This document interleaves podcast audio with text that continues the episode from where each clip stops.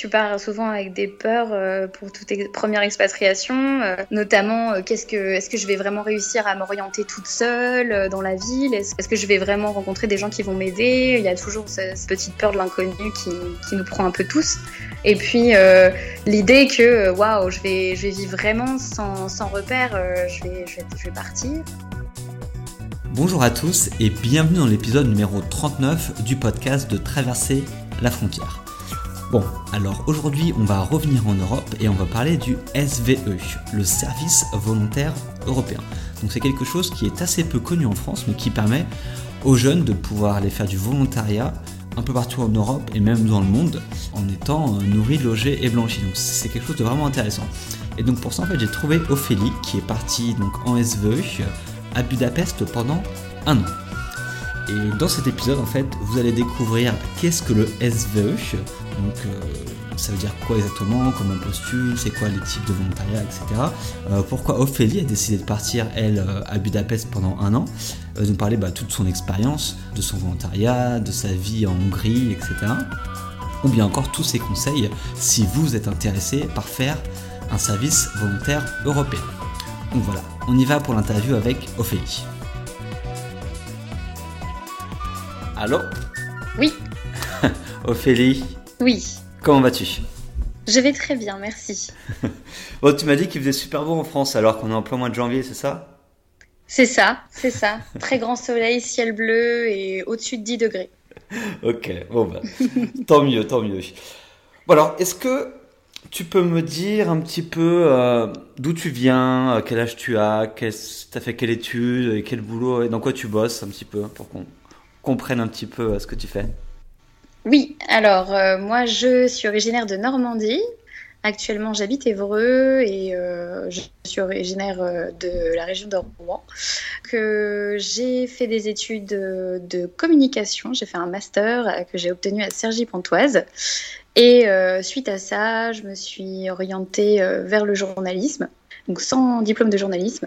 Et c'est à la suite de, de, de ces études-là que j'ai décidé de partir en SVE, Service volontaire européen. D'accord, ok, très bien. Donc voilà, ça va être le thème de cette interview, donc ce fameux service volontaire européen. Est-ce que tu peux me dire pourquoi en fait tu es parti, où est-ce que tu es parti euh, Est-ce que tu faisais un petit peu euh, globalement euh, pour ce SVE D'accord. Donc en fait, euh, je suis partie pour une raison assez simple. Euh, c'est que j'avais pas eu l'occasion de partir en Erasmus pendant mes études et je me suis dit que ça me manquait. Et euh, donc je suis partie, j'ai regardé un petit peu ce qui se faisait, comment on, pouvait partir à moindre frais, parce que c'était là le but, à l'étranger et aussi voilà, il me fallait une expérience, j'avais vraiment envie de ça, donc j'ai regardé, j'ai trouvé le service volontaire européen. Et euh, c'est à la suite de ça que, j'ai commencé à m'y intéresser, à postuler, et euh, je suis partie euh, trois ans après mes études en Hongrie à Budapest. D'accord, en Budapest. Mais à Budapest, tu parlais, ça parle hongrois, non? Tu parlais quelle langue là-bas? Alors oui, ça parle hongrois. euh, c'est la langue la plus difficile d'Europe à apprendre. Donc euh, en gros, tu parles anglais tout le temps. C'est le mieux à faire, surtout que j'ai eu la chance de vivre dans la capitale.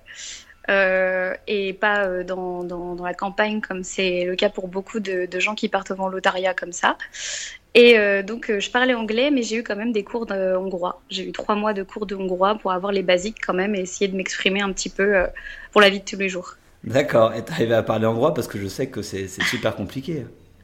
Ah oui, oui, oui, j'y arrive. Je le comprends euh, très mal, mais euh, on va dire que tant que je sais euh, comment commander une bière et à manger, ça va. D'accord. voilà. Ok, ça marche. Et qu'est-ce que tu faisais durant ce service volontaire européen à Budapest? Donc en gros, j'avais une mission, c'était pas un travail, c'est toujours une mission. Euh, donc la mission que j'avais, c'était de travailler, enfin travailler là, du coup je me, je me, je me contredis, mais en gros j'étais euh, dans une fondation qui s'occupait de, de booster la carrière des jeunes qui sortaient de, de leur diplôme. Mais mon, ma mission à moi, c'était d'étudier comment on pouvait trouver du boulot à l'étranger. Donc c'était euh, très, c'était pas une mission ordinaire, on va dire, parce qu'en général euh, les missions qu'on peut trouver c'est plutôt sportif, euh, social, voilà, aide à la personne, etc. Et non, moi j'ai eu vraiment un côté un peu étude sociologique et c'était très intéressant. D'accord. Je voudrais en fait revenir sur ce concept là de SVE, de service volontaire européen, parce que moi je connaissais, se connaissais on va dire assez peu ça, et je pense qu'il y a assez peu de gens qui le connaissent aussi. Donc si tu pouvais me dire, euh, bah, qu'est-ce que c'est en fait euh, ce service volontaire européen euh, C'est pour qui C'est où Enfin, un petit peu plus d'infos sur tout ça, quoi. D'accord. Donc en fait, le service volontaire européen, c'est comme, comme ça le dit, un volontariat. Donc on part nourri, logé, blanchi, avec une petite indemnité qui tourne autour de 100 euros par mois pour, pour les le volontaire. Donc ça dépend euh, bien sûr de, la qualité de vie, euh, ça dépend des pays, parce que forcément avec 100 euros euh, en France par exemple, un, volontaire européen, il va avoir un peu de mal à s'en sortir, mais c'est voilà, ça tourne autour de ça, donc une indemnité et non pas un salaire. Et donc on a en général, on est logé, soit avec d'autres volontaires qui travaillent, enfin qui sont en mission pour d'autres pour d'autres organisations. on est par 6, par 2, par 3, on est rarement tout seul, ça peut arriver, mais on est rarement tout seul. Mhm. Et donc, on peut aller faire ça dans euh, différents pays de l'Europe, mais depuis 2014, euh, si je ne me trompe pas, on peut faire ça dans le monde entier maintenant. Donc, c'est plus vraiment européen. ça s'appelle toujours le service volontaire européen, mais euh, depuis que Erasmus c'est eux qui, gèrent ça, Erasmus jeunesse. Donc, depuis qu'ils ont changé leur programme, on peut faire ça partout. D'accord. Ah bah, partout dans le monde, au Brésil, aux Philippines, ouais. Ok, bah ça je l'avais pas vu dans mes recherches non plus qu'on pouvait faire ça partout. voilà, c'est tout nouveau, donc euh, les gens commencent à en profiter et, euh, bien sûr, euh, il y a des risques à partir très loin comme ça avec ce genre de programme parce que on ne sait pas trop où on met les pieds, mais c'est possible. D'accord, ok, c'est cool. et c'est quoi les conditions pour faire ce service volontaire européen? Alors, il faut avoir entre 18 et 30 ans maximum. Mhm. Euh, ils regardent pas vraiment le CV. Ce qu'il faut, c'est vraiment euh, montrer qu'on est motivé. Et en fait, la condition, c'est d'avoir un organisme d'envoi qui est donc dans son pays d'accueil, dans son pays d'origine, pardon, et un organisme d'accueil, donc dans le pays d'accueil. Donc, euh, en général, euh, c'est une convention signée entre trois parties. Donc, soit le, volontaire, euh, bah, l'organisation de, son pays et une organisation euh, tiers, donc celle, celle qui va nous accueillir pendant euh, une, un temps donné. Donc ça peut être, si tu veux savoir combien de temps on peut partir, ça peut être des missions de deux mois minimum. Des fois, il y a des missions d'un mois, c'est vraiment très court. mais on peut partir jusqu'à un an. D'accord. Est-ce qu'on peut renouveler ou en faire plusieurs des, des SVE donc on peut en faire qu'un seul dans sa vie, mais par exemple si, euh, si j'avais eu par exemple que deux mois euh, de mission, vu qu'il reste euh, le reste, vu qu'on peut aller jusqu'à un an, on peut effectivement renouveler. Mais il faut toujours que la première période de SVE soit inférieure, soit vraiment une, période très courte. Donc si tu fais deux, trois mois dans un pays, tu peux partir encore dans un autre pays, on va dire pour essayer de compléter les, les un an de crédit. Ok, ça marche. Et Comment tu trouves ces missions-là de, de service volontaire européen Tu as, un site web qui organise tout ça ou comment ça se passe? Alors euh, oui, oui, tu peux trouver des offres, euh, je dirais un peu partout. C'est, normalement elles sont toutes centralisées sur un seul site euh, dont je ne me souviens plus vraiment l'adresse, mais c'est Europa quelque chose. Mais en gros, le mieux c'est d'aller dans une organisation d'envoi.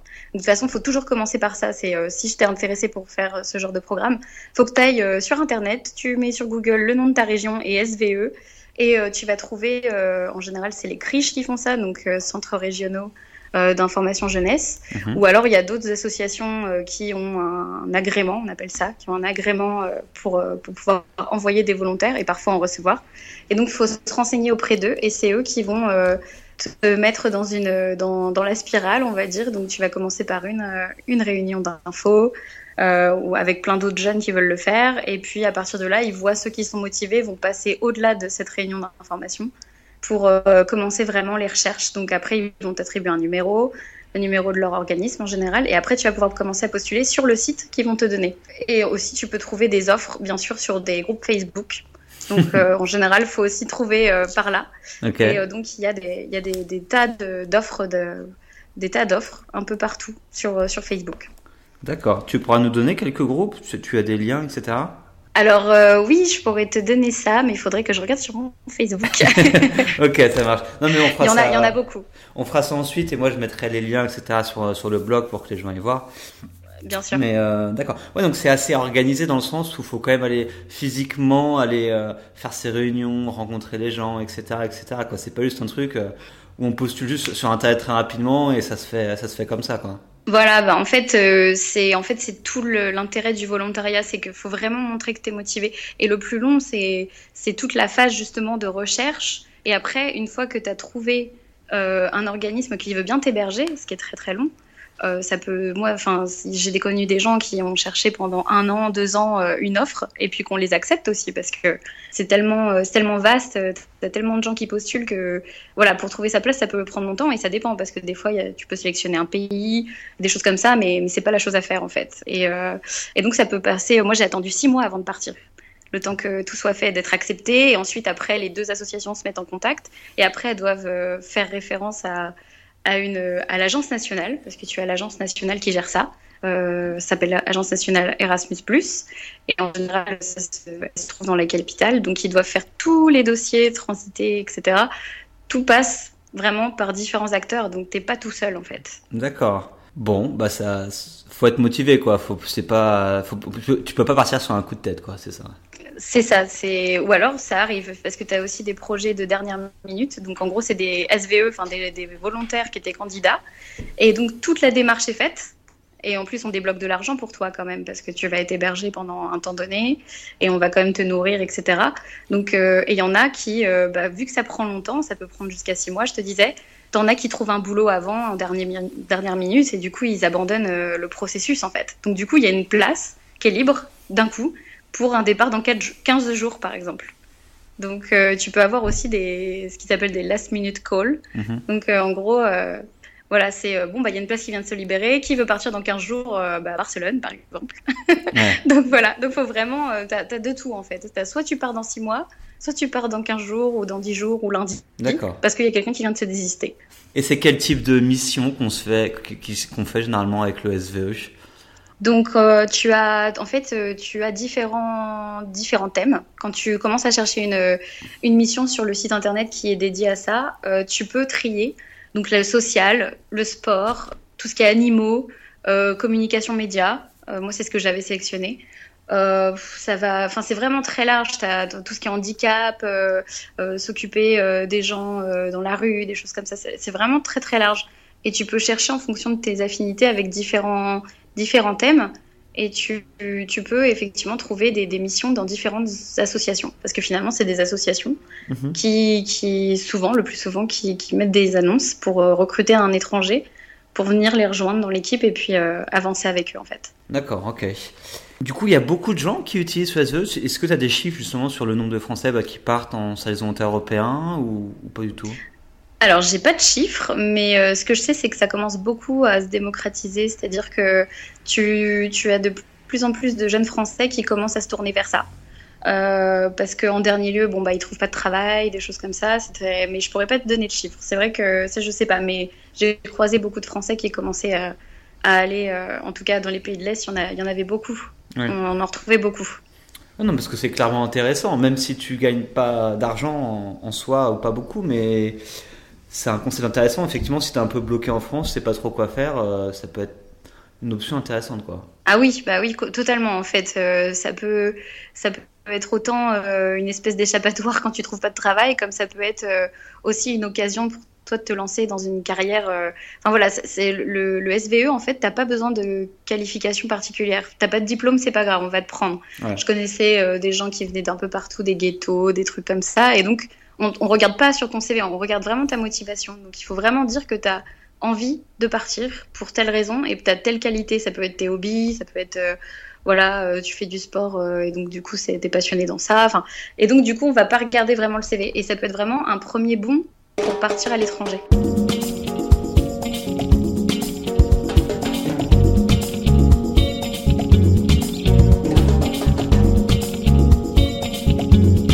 Et toi, tu as choisi Budapest ou c'est euh, Budapest qui t'a choisi En gros, comment ça s'est passé euh, pour, pour l'obtention de ce, ce volontariat?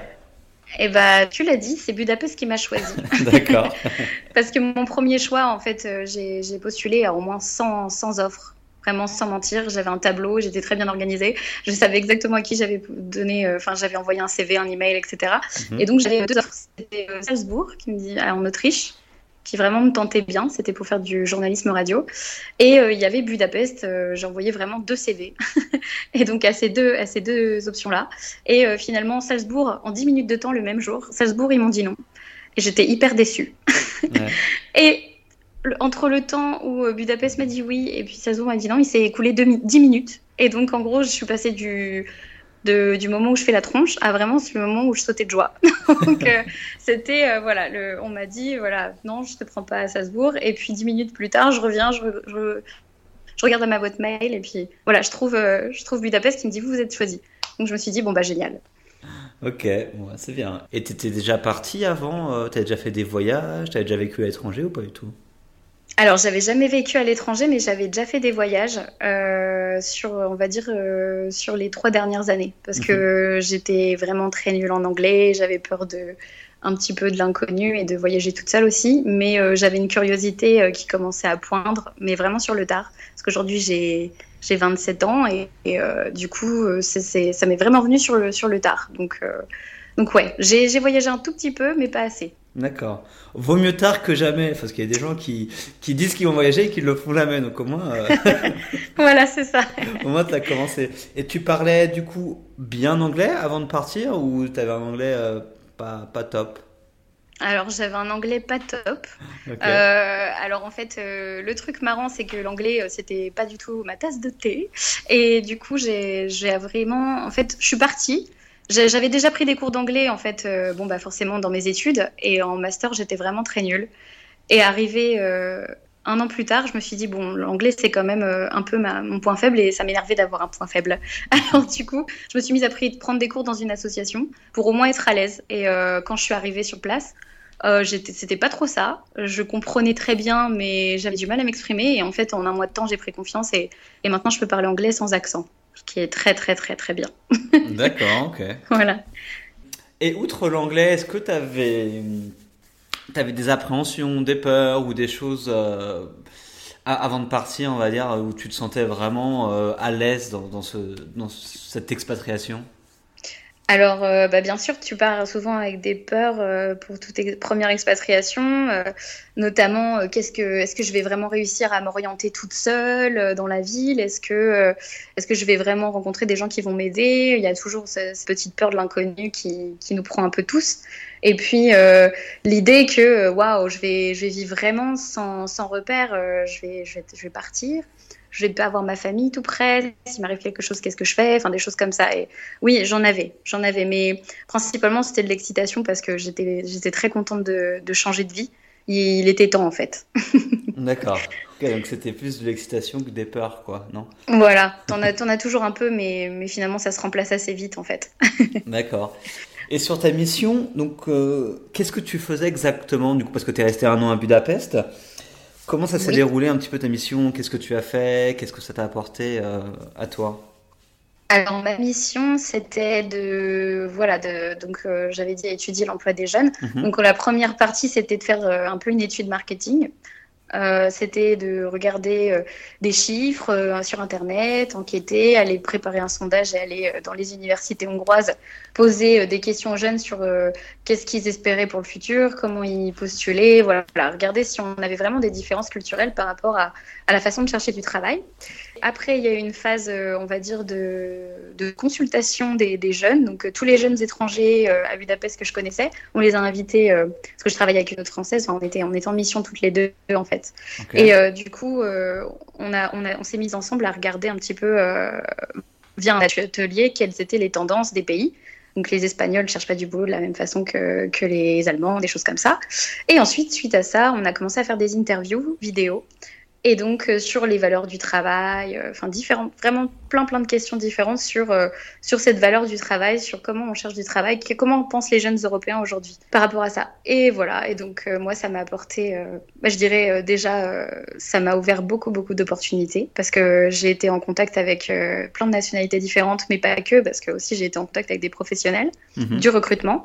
Et du coup j'ai pu un peu mieux comprendre comment ça se passe, tu vois, pour, pour s'expatrier. C'est pas, c'est pas si évident, mais quelque part, l'Europe ça donne plein plein de plein d'opportunités nouvelles et du coup c'est dommage de, s'en priver. Et qu'est-ce que ça tu en as retiré du coup toutes ces études là c'était quoi un petit peu les les deux trois points on va dire clés de, tout ce que tu as sur cette étude sur laquelle tu as travaillé?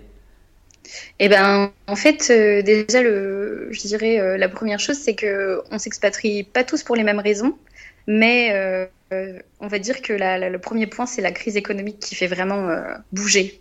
Alors peut-être pas pour nous les Français, c'est un peu différent, mais on regardait par rapport aux pays du Sud, mmh. tout ce qui est Italie, Espagne, etc., tu vois vraiment une espèce de migration pour aller euh, un peu se raccrocher à une bouée extérieure, quoi. Et donc du coup, ça c'était vraiment très intéressant et euh, on s'est dit que ça, ça c'était c'était vraiment euh, enrichissant de le savoir et, et, ça nous aidait à mieux comprendre un peu comment marche l'Europe avec avec la crise. Le deuxième point, c'est que on peut pas chercher du travail sans avoir au moins un contact, euh, enfin, de, on va dire un réseau. Euh, c'est super important de se, de, de se constituer un réseau. Mhm. Hélas, c'est partout pareil. voilà. Et le troisième point, euh, bah, en fait, c'est que tout le monde s'expatrie, mais tout le monde revient à la maison à un moment donné, en fait. Il y a, il y a un côté, euh, je, je, pars, et à moins de trouver une vie euh, personnelle euh, à l'étranger, donc de, voilà, de commencer une vie, on va dire, d'adulte avec un conjoint, une conjointe ou des choses comme ça, en général, il y a toujours un petit retour à la maison. Sauf pour ceux qui sont vraiment dégoûtés de la maison. Mais mais j'en ai pas encore trouvé qui était vraiment, vraiment. Enfin, j'en ai trouvé qui étaient dégoûtés de la maison, mais mais c'est plus euh, une petite aigreur. Ça, je pense que au final, ça va passer. voilà. D'accord. Non, mais c'est intéressant comme euh, de voir ça. Et c'est vrai que moi aussi, je l'ai vu pas mal de, surtout en Espagne, de, pas mal d'Espagnols qui partaient bah, en Allemagne, en Angleterre. Euh, ou en, aux Pays-Bas, etc. Justement bah, pour pour chercher du boulot parce qu'en Espagne c'était vraiment c'est encore pire que la France au niveau de taux de chômage des jeunes, c'est encore pire et effectivement ils ont qu'une opportunité ici. C'est ça. J'ai pas mal d'histoires voilà, de gens qui partaient pour aller bosser. Et il y en a qui reviennent, effectivement, comme tu dis, après. C'est ça, toujours. Parce que toujours une revenir à la maison. Ouais, j'avais une copine qui est partie en Allemagne, du coup, elle a appris l'allemand là-bas, et puis elle est revenue, et, et du coup, le fait qu'elle savait parler allemand lui a permis de décrocher un boulot après ici en Espagne auprès des touristes allemands. Quoi. Et je pense qu'en fait, euh, c'est un peu ça. C'est on part, on revient, on part, on revient. Il y a, y a toujours un côté, euh, oui, un côté, tu te raccroches à, raccroches à la patrie parce que quelque part, euh, c'est ton identité et elle est encore plus forte à l'extérieur que, que quand, quand tu en es jamais parti en fait. Donc c'est intéressant et, et justement, c'est ça qui, qui m'a enrichi quelque part parce que je me suis rendu compte que je voulais pas rester à Budapest pour travailler après mon SVE. Il y en a plein qui l'ont fait, mais moi je me suis dit bon, j'ai encore des choses à faire à la maison, je vais repartir, mais pour le moment, j'ai encore besoin d'expérimenter un petit peu à la maison. Donc voilà.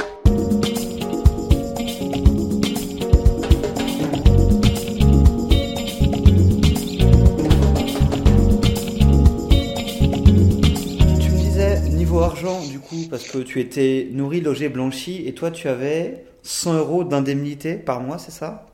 J'avais 90 euros euh, plus exactement. D'accord. Et en soi, ces 90 euros, c'était pas suffisant pour, euh, pour vivre ou... Eh ben, en fait, ça peut être suffisant, mais euh, moi, mon rythme de vie était très tourné vers l'extérieur. Disons que j'ai pris des cours de salsa, j'étais très active, j'aimais bien voyager un peu autour. Donc, mhm à moins de manger des pâtes euh, tout le reste du mois. non, euh, on, a, on a quand même assez pour, euh, je veux dire, pour, pour la nourriture, mais j'avais déjà mis des sous de côté, moi, personnellement. Mais j'ai vu des gens qui, avec les 90 euros par mois, arrivaient à quand même survivre. mais mais c'est vrai que je trouve que c'est un peu juste, même si c'est comme une opportunité, tu, tu peux partir avec le compte vide. C'est voilà, on peut partir à l'étranger et on peut se dire bon bah j'ai 90 euros par mois, ça t'apprend vraiment à gérer ton argent. Mais quand je dis vraiment, c'est vraiment. C'est euh, voilà, c'est du cash. en Hongrie, on donne du cash et on y dit euh, voilà, t'as un mois pour vivre avec 90 euros. Mhm. Et bah c'est un challenge. C'est un challenge, même si tu as ton appart de payer ou as ton lit qui est déjà à t'attendre, tu as quand même assez pour te nourrir c'est quand même quelque chose, tu, tu, vois différemment ton mode de vie. Ouais, ouais tu, à l'euro près, tous les jours, tu comptes. ouais, c'est ça. je, je, réfléchissais deux fois avant de, avant d'acheter quelque chose. Et euh, du coup, ça m'a appris à consommer autrement, à faire euh, beaucoup de trocs, euh, de fringues notamment, des choses comme ça. Et heureusement, à Budapest, tu as beaucoup de friperies. Donc, ça t'apprend vraiment un mode de vie alternatif. Et la bière n'est pas trop chère à Budapest, ça va 1 euro la bière. un petit peu plus d'un euro, donc ça va, tu t'en sors. Bon, tu, peux boire 90 bières par mois. c'est ça, au moins. Mais bon, après, t'as plus grand chose pour faire autre chose. ouais, bon, ça dépend de ses, centres d'intérêt. C'est ça. Euh, donc, du coup, tu m'as dit que tu partais, tu étais parti avec des économies, du coup, pour pouvoir avoir un, niveau de vie euh, un peu plus élevé, c'est ça? C'est ça. Et la vie à Budapest, ça ressemble à quoi? Parce que tu restais un an. Euh je sais pas, quelles sont les choses qui, qui t'ont marqué, les différences que tu as vues avec la France ou des, des, choses intéressantes à dire sur la ville? Alors là, c'est très intéressant ce que tu me dis parce que j'en reviens donc pour la, ça fait la troisième fois que j'en reviens du coup vu que j'arrive pas à décrocher, mais là je pense que ça va aller. Je vais, je vais essayer. et donc en fait, le premier truc qui choque, c'est que là-bas déjà, tout le monde s'en fout un peu de te regarder. Tu t'es pas du tout observé, scruté, t'as pas l'impression d'être critiqué, ou alors tu t'en rends pas compte peut-être, parce que tu comprends pas l'hongrois. Donc, non, il y a vraiment une espèce de douceur, pas de douceur de vivre parce que c'est un peu différent, mais je dirais qu'en gros, tu, tu, fais ce que tu veux, tu peux danser dans un bar, euh, l'autre côté du bar, alors que tu es loin de la piste, on va pas te regarder euh, en se disant, mais ils sont complètement tarés, ceux-là. Mhm. Enfin voilà, il y, a vraiment, il y a vraiment une espèce de liberté que, qui est peut-être propre au pays de l'Est je pense, euh, et qu'on n'a pas en France. Donc c'est déjà sympa. Après, euh, il y, y, a un mode de vie alternatif, euh, j'en parlais déjà un petit peu avant, mais tu vois, tout a été... Il y a plein de bâtiments qui sont donc abandonnés, si on peut dire ça comme ça, mais qui ont été complètement réinventés. Donc on appelle ça les bars en ruine. Mhm. Et donc tu en as beaucoup avec des décos complètement psychédéliques. Euh, vraiment, tu peux apporter ta patte, tu peux euh, graver ton nom sur une chaise, euh, tu peux marquer un truc sur un mur, il n'y a, y a pas de souci. Tu as des bars comme ça où tu es chez toi. C'est vraiment l'impression, c'est que tu es chez toi. Il y a une chaleur qui se dégage de, tous ces lieux, des restos. Il y, y, a vraiment un univers propre à Budapest. Donc, et puis euh, forcément, je parle de, du côté culinaire, c'est que j'ai pris beaucoup de poids là-bas parce que j'arrêtais pas de manger du goulash et tout ça, c'est affreux. Donc maintenant, je galère pour les perdre, mais euh, vu que tout est pas cher, tu te laisses vite aller à manger au resto. Euh, enfin, au resto, je m'entends bien quand je dis ça, mais tu peux prendre vraiment tout et n'importe quoi à manger parce que tous les 100 mètres, tu trouves voilà, des parts de pizza à prendre, des, enfin voilà, t'as as, tout ce que tu veux. Et, et peut-être que c'est parce que parce que en tant qu'occidentaux je peux dire, si je puis dire. On peut s'acheter un peu tout ce qu'on veut là-bas parce que c'est pas cher, mais mhm. euh, un local te dira pas ça. Mais c'est vrai que c'est lourd, hein, la cuisine euh, bah, en Hongrie et surtout après en Europe de l'Est, c'est des choses assez, euh, ah assez lourdes. Généralement, c'est pas, pas mal de patates, c'est des sauces. ah ouais, ouais, non, mais là, je crois qu'il va falloir que je repense différemment moi aussi, là, ici, maintenant que je suis en France. Mais, mais effectivement, c'est j'en ai profité, ça c'est clair, j'en ai profité. Et, et c'est une ville où tu, tu es dans l'instant présent, en fait. en tout cas, en tant qu'expatrié, tu, tu vis bien tu, tu, profites de la vie différemment. Et, euh, et aussi, tout n'est pas net, en fait. Je veux dire, toutes les, tous les endroits où tu vas, c'est vraiment de la créativité qui est mise en avant. C'est assez intéressant, en fait. Parce que tu croirais que, comme tu vas dans un pays communiste, anciennement communiste, tu vas trouver euh, tout ce qui, de la grisaille, de la pierre, euh, des gens euh, très malheureux. Et, et au final, elle s'est complètement réinventée, cette ville. Donc, c'est super d'y aller. C'est Ça t'enrichit quelque part. Et pour revenir juste sur, ton SVE, toi, c'est un an de volontariat là-bas. Qu'est-ce que, si tu devais tirer un bilan ou des choses que tu as retenues ou des choses que tu as apprises euh, sur toi, ce serait quoi? Eh ben, quand je suis arrivée là-bas, je, je suis venue chercher le, plutôt l'inspiration en fait, parce que je suis journaliste mhm. de métier et euh, j'arrivais un petit peu au bout du bout. Euh, je savais pas trop euh, sur quoi écrire, je savais pas trop comment comment mettre en valeur, on va dire, ce que je sais déjà faire. Et donc, je suis venue un peu chercher inspiration. Et là-bas, c'était vraiment l'endroit pour ça. Donc, ça m'a appris. Ça m'a appris déjà, oui, à regarder d'un œil complètement neuf les choses autour de moi et j'essaie de garder cet esprit très curieux encore aujourd'hui. Et aussi, aussi euh, d'être à l'étranger, bah, ça t'apprend beaucoup dans le sens où tu repousses tes limites. Mhm. Donc euh, maintenant, je peux voyager toute seule. C'est un truc que j'aurais pas fait il y a encore quelques années. Euh, aller à l'étranger toute seule, c'est quelque chose qui me, qui me, pose problème maintenant, alors que tu m'aurais dit ça. Oui, franchement, j'étais vraiment en flip à l'idée de, de me diriger toute seule dans un aéroport ou des choses comme ça. Et puis, euh, puis oui, en fait, le, côté entrepreneur, ça c'est vraiment, voilà, tu, tu, tu vas vraiment aller à la, à la recherche de quelque chose dans cette ville, je sais pas, tu, tu as envie de, créer quelque chose, c'est possible. Et euh, bon, nous en France, on peut pas faire la même chose, mais en tout cas, euh, il y a un côté euh, aventureux là-bas que j'ai trouvé et qui m'a appris aussi beaucoup sur moi-même. Et donc, le mieux après, c'est de pouvoir cultiver tout ça, de la curiosité, aller vers l'autre et des choses comme ça. Donc maintenant, j'essaye de le faire. que du positif alors ah ben oui, oui, je vais pas, je vais pas te dire du négatif parce que j'en ai très peu eu. euh, aussi, il y a quand même eu des couacs, on va dire, avec mon organisation d'accueil, mais c'est pas des couacs. Enfin, ils ont tout respecté euh, de A à Z, euh, toute la, toute la charte, on va dire, du, du SVE. Euh, au niveau de l'argent, j'ai pas eu de problème de choses comme ça. Après tout pays a ses côtés euh, négatifs, évidemment, euh, notamment politiques. Là-bas, c'est, c'est, c'est un parti euh, très proche de l'extrême droite chez nous au pouvoir. Mhm. Donc, suite, on sent quand même que ça rigole pas. Hein, dès que, il n'y a rien qui va de travers parce que je pense que les sanctions doivent être assez sévères. Donc, ouais, ouais, ouais ça rigole pas. Et il y a un certain fatalisme aussi chez les, chez les Hongrois qu'on n'a pas chez nous. Nous, on va, on va, on a un pessimisme, mais on va, on va aller râler eux, euh, ils râlent très peu et, ils sont plutôt un peu. Euh, voilà, il y a encore la méfiance, l'espèce d'ombre du communisme au-dessus des têtes et, ça se ressent un peu. Mais après, bon, j'ai confiance en la, jeune génération qui, qui se met à voyager et à prendre confiance. On verra un petit peu comment, qu'est-ce que ça va donner, mais en tout cas, c'est très très instructif d'aller là-bas. Ouais, c'est c'est c'est intéressant comme euh, comme comme région à visiter. Avec toute l'histoire qu'il y a, avec tout le passé, etc., et voir comment ça change, euh, c'est vrai que c'est intéressant. Et je veux juste, bah, pour tous ceux en fait qui sont ou enfin sont intéressés par ce SVE, qu'est-ce que tu leur dirais? Est-ce que tu aurais quelques conseils à leur donner euh, bah, pour franchir le pas ou pour, pour le faire quoi? Alors, euh, je vais donner le conseil que toute personne en SVE donne. c'est déjà, il faut regarder sa mission. C'est important de partir d'abord pour une mission spécifique et pas pour un pays. Il faut pas de pays. Euh, bien sûr, on peut aimer partir en Angleterre, tout ça, mais je pense qu'il faut pas s'acharner sur une destination, mais plutôt sur euh, un projet qui peut nous botter bien, quoi. Et en fait, le truc, c'est que voilà, si on a un intérêt euh, dans quelque chose, autant faire un choix logique. Et donc, on a plus de plaisir à aller se lever le matin pour une mission qui nous plaît et que, de se, se, lever et puis de se dire bon bah j'ai rien à faire aujourd'hui parce que ça peut exister les missions où il n'y a pas de contenu. Donc il faut très très bien se renseigner. Il faut pas hésiter à poser plein de questions euh, mhm. sur où on va loger, où on va se, ou comment comment on est rémunéré, enfin en tout cas l'indemnité, et puis euh, combien on sera dans un appartement, dans une maison. Est-ce que est-ce qu'on a euh, on a des transports en commun à côté parce que ça peut arriver qu'on tombe dans un village tout paumé quelque part.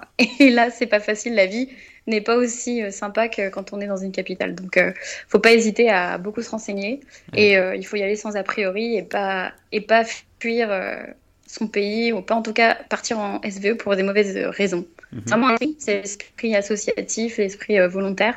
On n'est pas pour un travail, on n'est pas parti pour un travail, et sinon on a bien des désillusions. Donc voilà, faut y aller l'esprit ouvert avec, euh, avec beaucoup d'envie de faire quelque chose pour soi, parce que c'est un peu égoïste de partir des fois, mhm. certes, mais aussi il euh, faut avoir l'impression qu'on va apporter quelque chose. Donc euh, voilà, c'est mon conseil. D'abord et avant tout le, projet, il faut que ce soit intéressant. D'accord, ok. Non mais ça fait ça fait de sens. Vaut mieux être dans un pays, on va dire qu'on va moins aimer, mais avec une, mission qui nous plaît plutôt qu'un pays qu'on adore mais avec une mission pourrie, je pense que. Ah ouais. Ouais, ouais, parce que ça, c'est terrible. Hein, quand, euh, quand on se lève le matin et qu'on n'a pas envie d'y aller. Euh, bah non, non, faut, faut, faut garder de l'enthousiasme et, euh, et, puis c'est avec ça qu'on découvre, on découvre le pays, quoi. Ok, on va finir sur ça. Ophélie Bah oui. Merci beaucoup à toi de nous avoir donné toutes ces infos sur le service volontaire européen. Donc moi, j'ai appris beaucoup de choses. Donc j'espère que les, les, auditeurs aussi et que ça va peut-être en, en beauté certains comme à, à partir. Bah oui, j'espère aussi. et, puis, euh, et puis, bah, bon courage euh, pour la suite. Et puis, euh, si tu repars en expatriation, on, pourra, on pourra refaire l'interview, peu importe où tu seras. D'accord, t'inquiète pas, j'ai de quoi en 2017. Donc tu peux être sûr d'avoir d'avoir une, une, nouvelle interview en 2017 à programmer. ok, bon, bah, super. Merci beaucoup et à bientôt. Bah, je t'en prie, à bientôt. Ciao. Ciao. Et voilà, l'interview avec Ophélie est maintenant terminée. J'espère que ça vous a plu et que vous avez pu apprendre pas mal de nouvelles choses sur le SVE ou sur la vie en Hongrie. Merci beaucoup à Ophélie d'avoir participé au podcast et de nous avoir donné toutes ces informations-là. Et je voulais enfin vous remercier encore une fois d'avoir écouté ce nouvel épisode du podcast de Traverser la frontière. Merci beaucoup à vous et on se retrouve très très vite. Ciao